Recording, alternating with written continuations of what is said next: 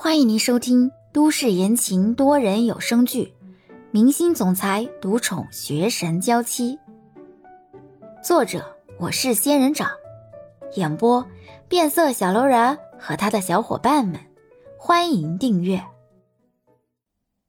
第14集。夏末秋初的天气，雨水降得特别频繁，刮风下雨打雷也很普遍。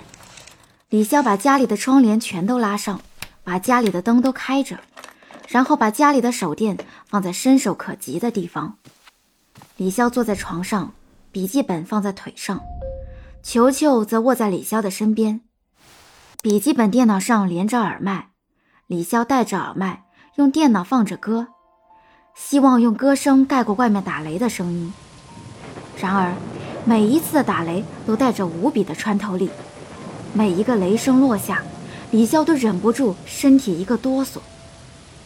终于是受不了这种气氛，李潇把电脑放在一旁，扯过被子抱着球球，戴着耳机就钻进了被子里。球球似乎也尤其讨厌这样的天气，肚子里一直发着呜噜噜的声音。李潇躲在被子里，摆弄着自己的手机分散注意力，心里唯一的期许就是这样打雷的天气不要停电。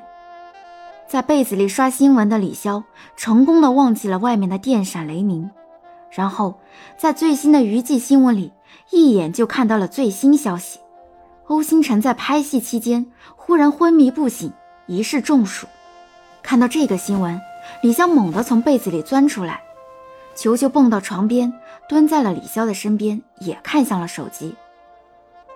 看到手机里有欧星辰的头像，球球伸出前爪拍打着屏幕，喵喵地叫着，似乎对于看到欧星辰很是激动。球球别闹，等我看完。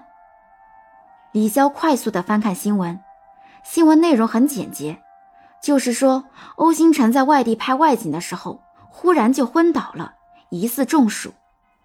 但是已经夏末秋初了，虽然降雨确实多，可是也不至于中暑吧？难道是累的？听说当演员都很辛苦的。留下最后一句话，将继续跟踪报道之后，就没有更多的消息了。欧星辰昏倒了。李潇重新刷了一下新闻，已经没有最新消息了。李潇只能刷评论，这评论刷完，大都是让欧星辰注意身体，表示慰问的。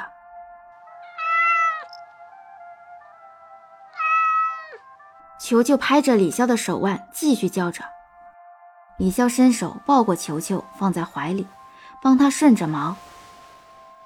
我知道你担心欧星辰，不过他现在在哪里我们都不知道，而且他的身边还有工作人员，应该很快就会康复的。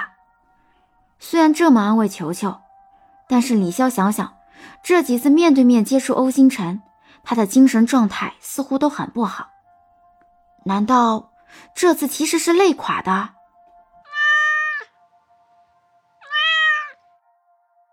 球球又重重地拍在李潇的手腕上，然后从床上跳下去，竟然想扒开卧室的门要出去。李潇赶忙摘下耳机，想要把球球抱回来。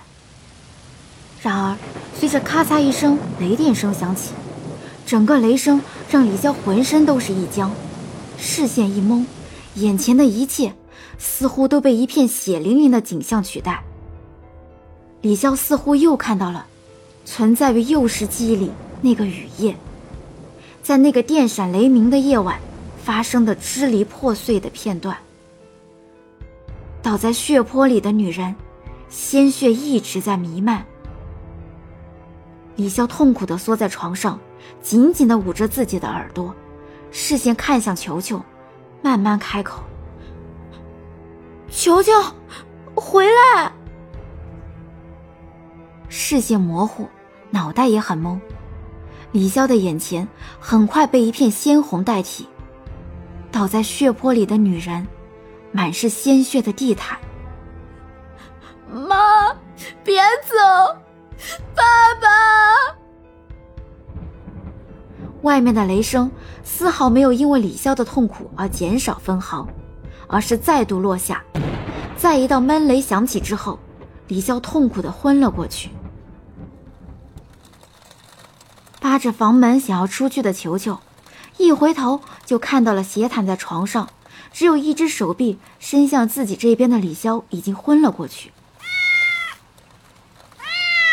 毛茸茸的爪子推着李潇的胳膊，希望他醒过来，然而并没有什么作用。球球想起刚才李潇是戴着耳机的，这才用脑袋拱着耳机，费了很大力气才把耳机放到李潇的耳边。因为耳机里的声音很大，雷电也刚才肆虐之后停歇下来，入耳的全是舒缓心情的乐曲。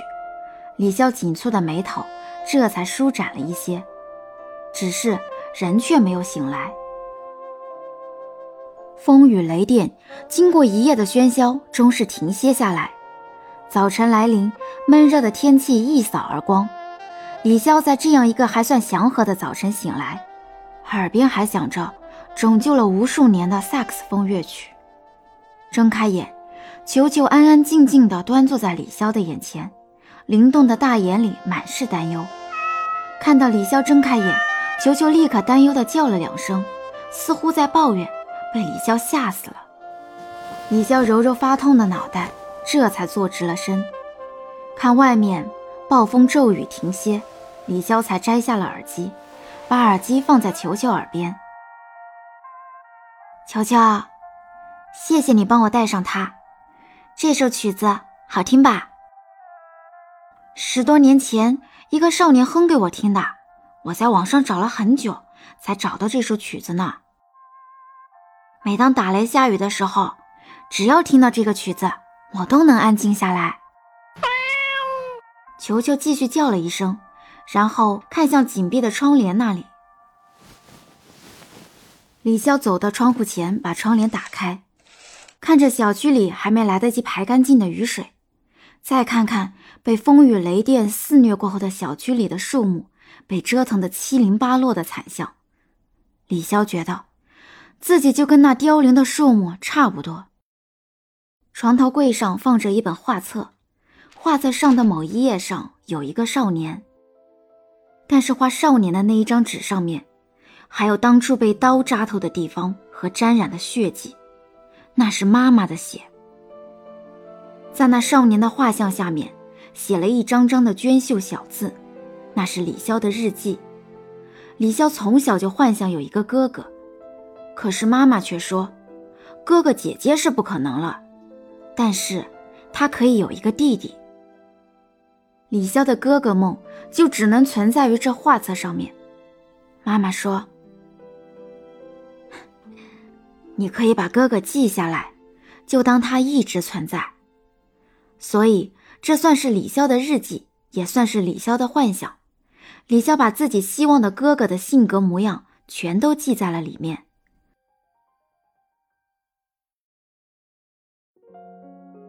本集已播讲完毕，感谢您的收听。